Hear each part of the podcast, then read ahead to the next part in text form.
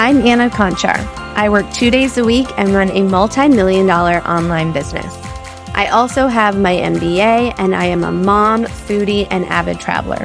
I started this show to teach you how to monetize the skills, knowledge, and passions you already have so you can put life first instead of work. Making money doesn't have to be hard or complicated or require you to grind 24 7 when you focus on the right things, and that's exactly what I'm going to teach you. So, if you're ready to have more time, money, and energy to do what makes you happy and really live life, you are in the right place. Let's build your million dollar side hustle.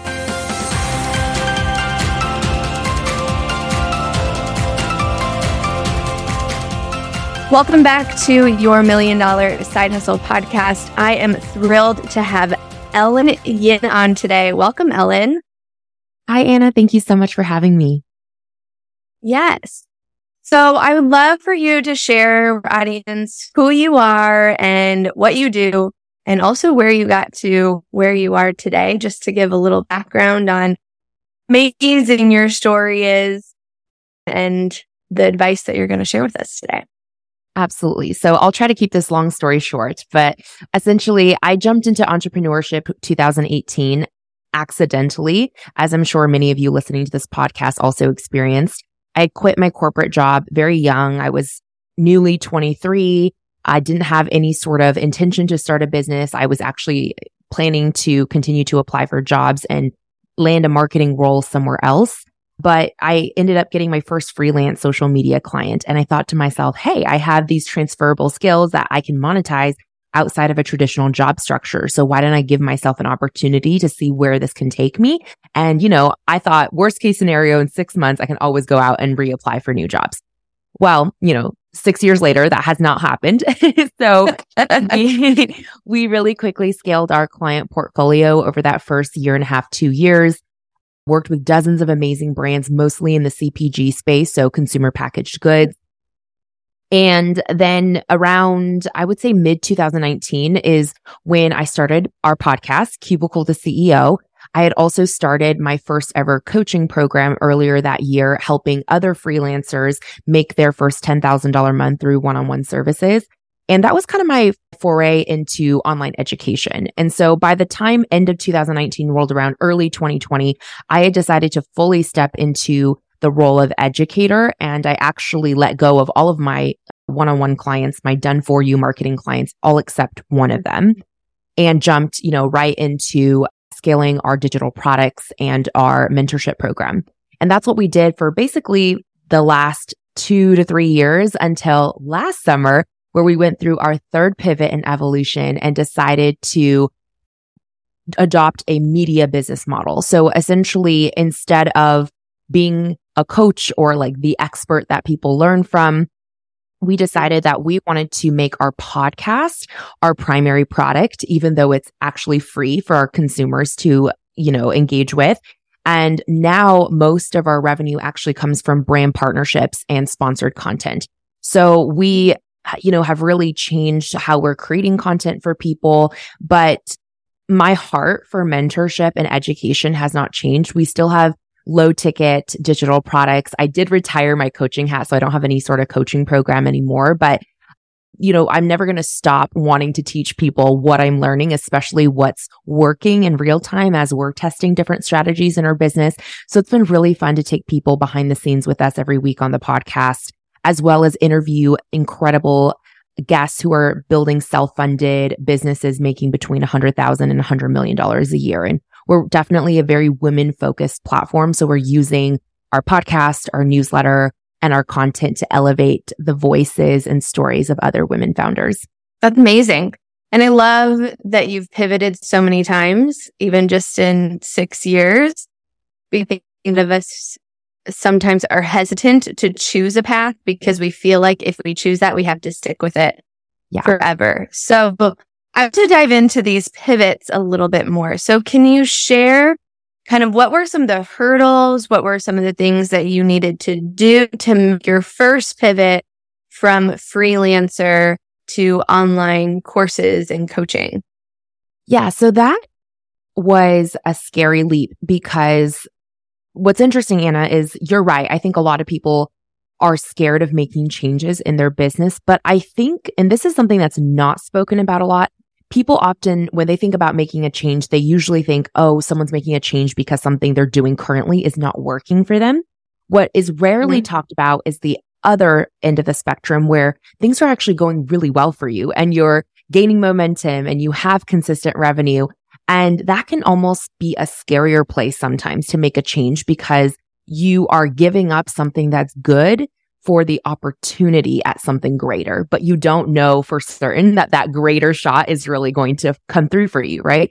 So that's kind of where we were at the point when we transitioned into online courses as our primary business we had a really thriving portfolio of clients and we were getting so many inbound leads for new services. And so it was really hard to step away from something that was working really well and that I knew had the potential to expand if I kept running with it. But ultimately, what it came down to is I was sitting there thinking about, okay, at the current pace that we're going, if we continue to grow, the only way we can truly scale is by hiring more staff, right? More doers to manage these client services. And I was thinking to myself, five to 10 years from now, do I see myself running a huge agency? Like, would that be a fulfilling place to end up?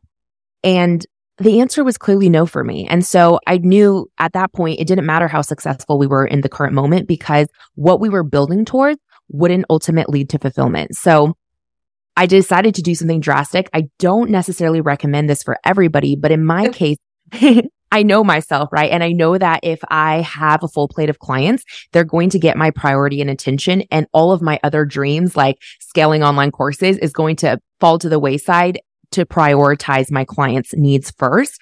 And so I decided in order for me to have the white space, both mentally and in my calendar to actually give myself a full shot at being an online educator, I needed to clear the space. And so the only way really for me to do that was to essentially let go of all of my clients, like I said, except for one. And so that was a huge revenue hit for us, but it did give me the runway. I gave myself 90 days to get my evergreen webinar funnel up for what was at the time our signature program. And I said, okay, I'm going to spend 90 days to get this funnel up and do everything I can to optimize drive traffic to it. And within those 90 days, we had actually gotten that product, which previously was making only like 500 to $2,000 a month. We got that annual membership up to 10,000 monthly recurring revenue and then on up from there. So that space was really, really needed in order for me to be able to bring it to a sustainable income. But it was scary to let go of existing income to make room for that. Yeah. But you had actually started membership and that coaching online program that you had prior. So it was something that was at least validated before. And, you know, if you put more resources and time and energy into it, it could be something that could grow. Is that correct? Yes, that's correct. Yeah. But it was such a small piece of our business because we didn't have the mm-hmm. capacity to really run at it. But you're right. Always validate the idea before dumping all of your resources into it. That's such wisdom. And, and that's why I believe so much in the concept of pre-selling, especially if you're a first time course creator. Like don't waste your time creating all the content up front, building this beautiful funnel and sales page and pouring dollars into marketing if you don't even understand if this idea is valid or valuable to an audience. And mm-hmm. so always pre-sell if you can. Yes. I 100% agree. That's everything I teach as well. So let's talk about this second transition that you did a year ago from coach or his memberships to media company. Uh, that's a huge change. And I'd love to hear about that and how you have been navigating this. And you've spoken at a lot of industry events in the last year. Like, how have you built those partnerships and relationships? Because uh, I think that's something that's really, really important, especially obviously when you're focusing on media, but also just in the growth of any business. Absolutely. I'll touch on the first piece and then talking about, you know, how we've yeah. landed so many stages over the last few years. The media company kind of came out of again, it was this moment of self reflection where these tend to happen for me at the end of the year, as I'm sure for most people, but the past couple years, I've taken December mostly off of work. So it's been a nice space to just like sit and think about what's going on, what happened in the past year, what we're working toward in the future. And again, I had this Mhm. realization where I was like, look, the education arm of our business is really thriving. We've had, you know, more than 10,000 students come through the doors for various programs and products of ours. But what I realized is I felt myself, and this was more kind of like a, like an intuitive, like gut feeling. I felt myself kind of being like boxed into this identity of being a coach. Like, oh, if you want to learn this, like go ask Ellen about this, like go ask coach Ellen about, you know, XYZ. And even though, like I said, I love mentoring, I love education, I felt like the potential of the impact that I could create with my business extended so much beyond just teaching people like how to's, right? Because there's so many mm-hmm. brilliant educators out there that can teach people that. What I really felt like was going to create bigger impact was creating a platform and providing basically access to any woman who is building a self-funded business the access to the rooms and the conversations with people that they may never actually get in a room with. And I knew that the Mhm. podcast was the best way to do that. I have a passion for interviewing. I, you know, originally going into college wanted to be a journalism major. And so I thought, I want to create a media company where the content is the product rather than content being a way to sell into a product. And Mhm. I felt like I owed it to myself to at least try and see what we could make of this. And so that's kind of what led to that transition last summer. And then as far as building those relationships for speaking engagements, there's a number of ways that we've done that. I'll just name off a few in case it sparks any ideas or further conversation. But one of the ways, obviously, is through the podcast regardless of your listener size, I think one of the most amazing parts of hosting a podcast or any form of long form content channel is that it is such an amazing networking tool. And when you're using your platform to highlight others, the likelihood that someone will say yes to having a conversation with you is so much higher than if you're just cold pitching like, Hey, we don't know each other, but do you want to hop on a call and talk about things? Like, eh, people have to know like what's the benefit of their time being utilized that way. So great networking tool. I think also going to the events that you want to hopefully speak at so that you can actually observe what's happening in the room. So you can actually get FaceTime with the event organizers, make yourself known to them, invest in their masterminds in their events in their products. The more you show up in someone's community, the more you become top of mind as a potential, you know, next speaker to bring in and highlight. I know a lot of educators, that's a trend I've been seeing, especially a lot of event hosts are more and more gravitating towards sourcing speakers from within their own community rather than looking mm-hmm. externally. So I think that's really important. And I think lastly, it's just getting really creative with how you can bring value to other communities. And I say this mm-hmm. especially from the perspective of like, we speak at a lot of events that are hosted by people who are not technically within our space, right? Like they're SaaS companies. Maybe they create tech products. And when you think about Right. something like that, tech companies are notorious for not having great content because they're not content companies, right? They produce a totally Right. different type of product. So when you're thinking about that, you can say, okay, they may have a great product and I may have a really good audience match for their product, but they are Mhm. weak in content. And so how can I find and pitch creative partnerships for me to bring value to their consumer base and build that relationship long term? Because inevitably then when speaking opportunities arise, it's a natural fit. And that's, for example, one of the many ways that we've built relationships with brands like Kajabi that we've now had year long partnerships with. That's amazing.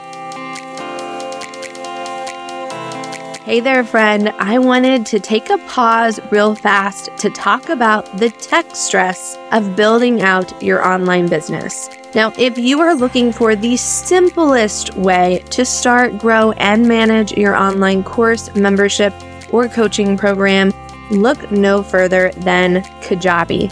Kajabi is the number one tool that I use in my business. It has everything that you need to sell and deliver your program.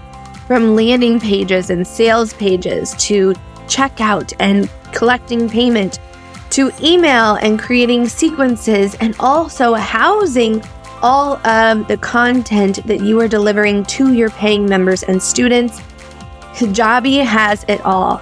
And you can get started today with a free 30 day trial by going to annaconchar.com slash free month. Now, I tried lots of different tools before I finally decided to make the leap to Kajabi, and I can tell you it is well worth the investment. I no longer have to try to get all of these different softwares to talk to each other. I am no longer overwhelmed with the tech stress. And not only that, but Kajabi has the best support. You can get on with their support team via the chat anytime that you are coming across a problem or are needing help in understanding how to use their technology. Kajabi really is the best of the best when it comes to hosting and delivering your online course, membership, or coaching program. And I could not recommend it more. If you want to check it out and you want to see the power that Kajabi can be, go to annaconchar.com slash free month for your free 30 day trial. Again, that's annaconchar.com slash free month. So you have spoken at a lot of events in the last year and over the years. And there have been a lot of changes, especially in the coaching and media space. So what are you seeing now? What are the trends? What are people talking about? what's working, what's not working. I would love to hear your opinion and input on that. I see a huge movement toward relationship marketing. Mm-hmm. What I mm. mean by that is now you and I prior to hitting record, you were talking about, you know, your expertise in paid ads and paid traffic. And I'm mm-hmm. such a huge believer in paid traffic, right? Like I think that is what truly unlocked scale for our company. There's no way we would be where we are if we had not invested in ads. However, mm-hmm. that said, I think people often miss a totally different opportunity to get in front of new traffic sources. And that is through relational marketing and thinking about those strategic type of partnerships that I just referenced, where you're mm-hmm. having to brainstorm, okay, where does my ideal client or customer already hang out? Because even if your audience is tiny or you don't have the budget yet to invest in paid ads, thinking about where could I reach these people in a space or a community or container that they already exist in? Like, I don't have to go out and congregate these people. They've already been congregated by someone else, by another organization or brand or person. And I have to get through to the gatekeeper of that community. How do I find a mm-hmm. way to partner with those people? So I see a really huge just interest in collaboration and partnership on a level that I feel like wasn't as big even just a few years ago. So that's really the trend that I'm seeing coming through at these events. I love that. And do you see any trend on like what are the most profitable digital products right now? What is working? What's not working? You know, I feel like with this industry, there's been such, it's almost like cyclical, like high ticket coaching will be really big. And then mm-hmm. Self liquidating offers will be really big and webinars yeah. will be big and challenges will be big. So I would just love to hear from you. Like, what are you seeing and here like working well right now? One thing I'll say as a caveat before I even share my thoughts on this is I think anything at any time can work for the right person with the right messaging. So I don't think there's mm-hmm. a silver bullet necessarily for yeah. anything. That said, I do think that in the past year or so, and it's only continuing to grow, people are feeling very drawn to experiential things. So things where mm. they have more engagement among their peers, where they feel like they're doing something in real time with other people. So mm. not to say that DIY courses can't thrive because they are absolutely thriving, but I do think if you can add any layer of experiential to whatever you're offering, it only makes someone even more excited to want to join and mm-hmm. participate. Mm-hmm. So for example, like the way yeah. we do that is through live challenges. Like we have a live course creation challenge for aspiring course creators to turn the knowledge in their head into an online course they can pre-sell in mm-hmm. three days time that we've run now nine times. We're about to do our 10th cohort in October. And that has been such an amazing experience for our community because it's time sensitive. They're going through it live with mm-hmm. people. And there's such a high level of accountability and action taking. So experiential for sure. But I still think there is so much to be said about offering low ticket entry points mm-hmm. into your world through something like a slow funnel, like you mentioned, especially yep. a slow funnel that's fueled by ads, right? Because it is that passive evergreen. I don't know if passive is the best word. I don't love that word. Residual. It's a residual evergreen way to get mm-hmm. people into your system and get a taste of what you have to offer and build that trust at hyper speed versus casting mm-hmm. a wide net with a freebie. And so I think I will always be a believer in slow funnels and small ticket products. And then you can decide from there how you get creative with, you know, what big ticket items you want to produce for your people, if at all. Because like for us, for example, we've never had any sort of high ticket program or product for mm-hmm. our community. The only high ticket sales we do is actually with brands who partner with us or mm-hmm. who sponsor our content. So you have said we and us throughout our entire conversation. So I love to hear your team look like now? How has it evolved? How have you found your team members? Because I think that's something that a lot of us talk enough about is the the support that we have behind, you know, the scenes, even though we might be the face of the business, we don't do all, especially at the levels that both of us are at at this point.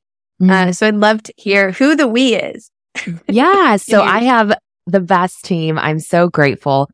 We have always been a scrappy lean team. So I've never had at any time more than three full-time employees. At this current time of this recording, I have two full-time employees and then a number of part-time contractors that are more specialized in a specific area. Like, for example, our video editor only edits mm-hmm. videos and like that's the only capacity in which we work together. But my two full-time team members are uh, Sabrina, who is our podcast producer and content manager.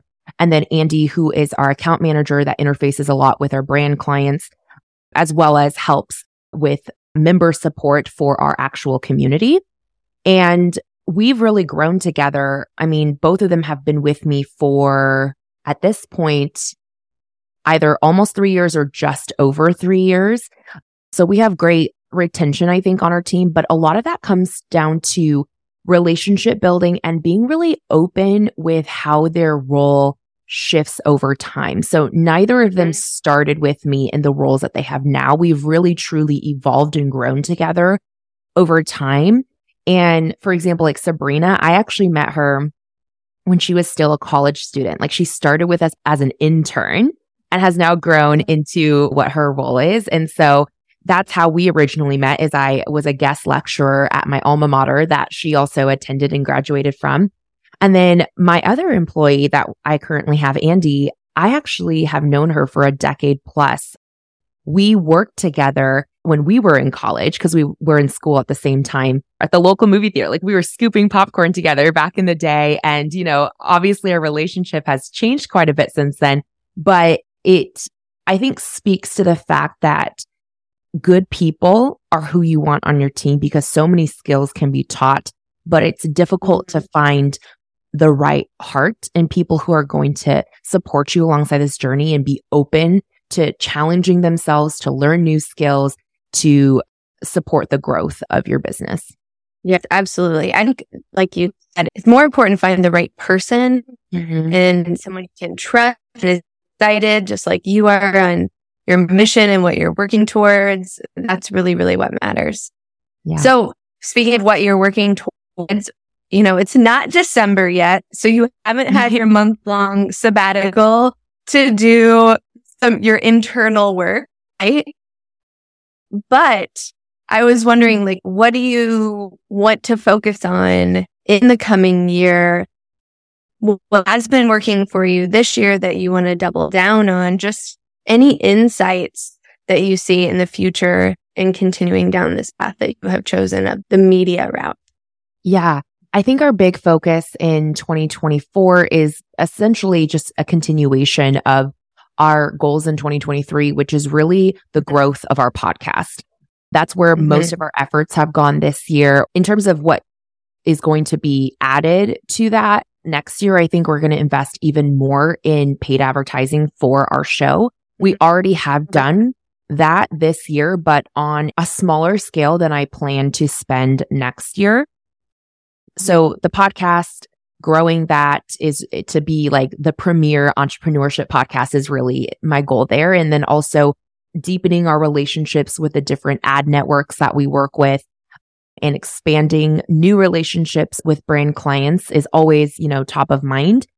As far as mm-hmm. what I feel like I want to double down on, I've done a lot of speaking engagements this year. Actually, all but one were inbound, which I feel so, so blessed and like grateful for. It's been really awesome just to be in the energy of different rooms and different people. And I think I want to do even more of that in 2024. And we already have a couple, you know, conferences lined up that I'm speaking at. But I think the difference is that next year, we also want to do a bigger push of sponsoring events. So uh, I mm. just published a bonus episode on our podcast today, number 38, talking about two back to back live events that we sponsored last week and just kind of walking people through like how we leverage live events to grow our show.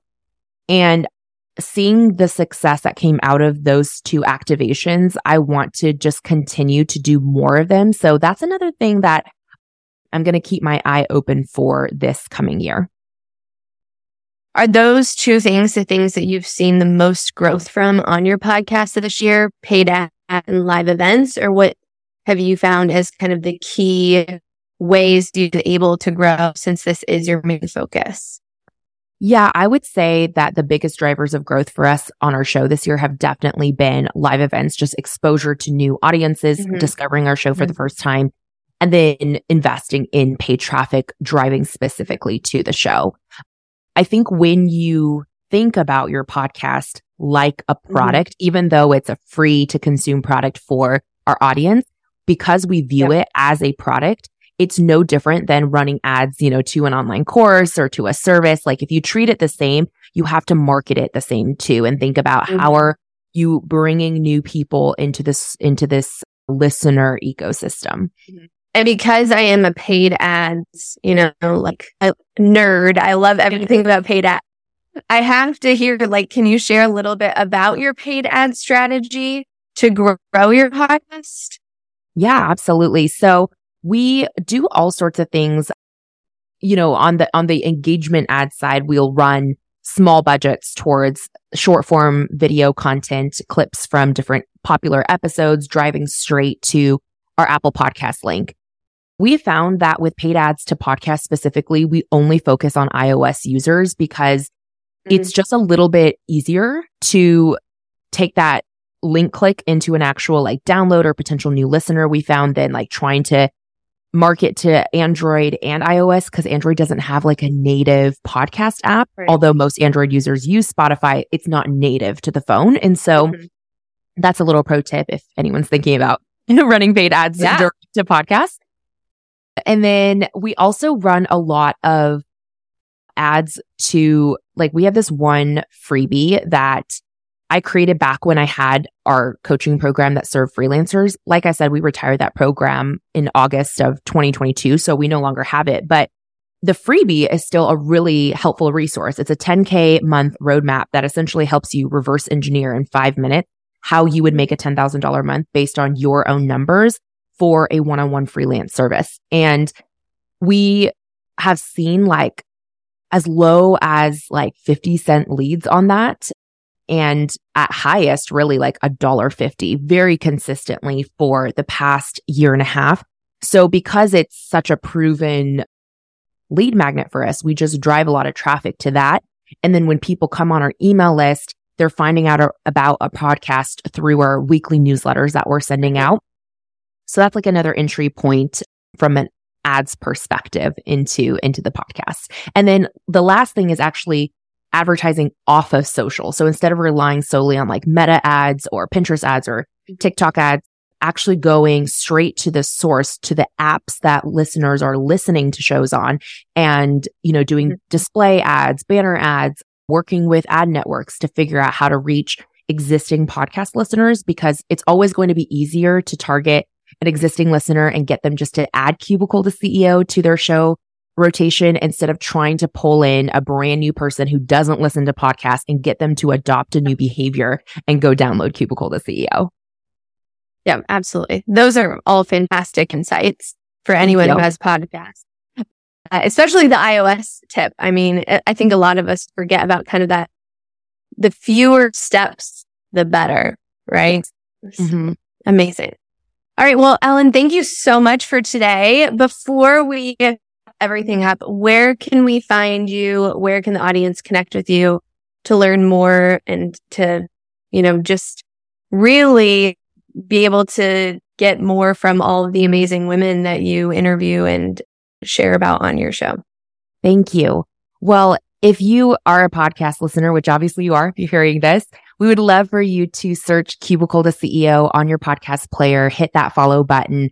On our show, we ask successful founders and CEOs the business questions you can't Google. So if you're into nerding out over financial data, case studies, getting a peek behind the business at what real time strategies successful CEOs are using, then our show would be a great fit for you. And then our second thing is if you just want to discover a little bit more about yourself, your style as a leader in your business and how that affects your strengths and your potential blind spots that are preventing you from scaling, especially when it comes to visibility and sales. We have a short 10 question multiple choice quiz called What's Your CEO Style? You can go to Ellen Yin, Y-I-N dot com slash quiz. Takes literally 60 seconds to get through the quiz. And there's a really in-depth results page that's going to break down exactly what your top strengths are, where your potential challenges are, and give you curated podcast episodes and free resources to help you implement what you learn. Love that. I'm going to have to go do it right now after we're done talking. I'm very curious what you are. I'm the change maker, oh. just as a little preview. So if any of you get that, please DM me at Miss Ellen Yin. I'd love to know what type you are. Love it. All right. Thank you so much again, Ellen, and everyone. Go check out Cubicle to CEO. Thank you, Anna. Hey there, friend. If you enjoyed today's episode, then you definitely need to check out the Powered by Passive Academy. It is my program that teaches you how to make passive income with your own online course, membership, or coaching program. You can learn more about it at poweredbypassiveacademy.com slash learn more. Or if you're ready to enroll today, you can go to poweredbypassiveacademy.com and I'll see you inside the program.